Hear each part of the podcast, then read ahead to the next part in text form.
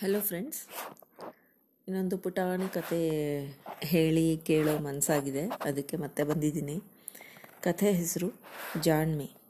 ಅದೊಂದು ಜನಪ್ರಿಯ ಅಂಗಡಿ. ಆ ಸುತ್ತಮುತ್ತಲಿನ ಪ್ರದೇಶದಲ್ಲಿ ಒಂದೆರಡು ಮಾಲ್ಗಳು ಇತ್ತೀಚೆಗೆ ಬಂದಿವೆ ಆದರೂ ಈ ಅಂಗಡಿಯ ವ್ಯಾಪಾರಕ್ಕೇನೂ ತೊಂದರೆ ಆಗಿರಲಿಲ್ಲ.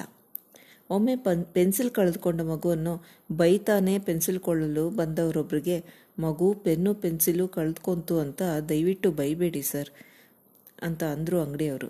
ಮಕ್ಕಳು ಹಾಗೇ ಇರಬೇಕು. ಇದನ್ನು ಅಲ್ಲಿದ್ದ ಯಾರೂ ಒಪ್ಪದಿದ್ದಾಗ ನಾನು ಅಪ್ಪ ಅಮ್ಮಂಗೆ ಹೆದರಿ ಪಾಠ ಕೇಳಿದೆ, ಪೆನ್ನು ಪೆನ್ಸಿಲು ಕಾಪಾಡ್ಕೊಳ್ಳೋದ್ರಲ್ಲೇ ನಾನು ಗಮನ ಎಲ್ಲ ಇಟ್ಟಿದ್ದಕ್ಕೇನೆ ಇವತ್ತು ಈ ಅಂಗಡಿ ಇಡೋ ಹಾಗಾಯಿತು ಅಂತ ವಿವರಣೆ ಹೇಳಿ ಸುರೇಶ ತನ್ನ ಮಾತು ನಿಲ್ಲಿಸಿದ್ರು ಅದನ್ನು ಕೇಳಿ ಅಲ್ಲಿದ್ದವರೆಲ್ಲ ದಂಗಾದರು.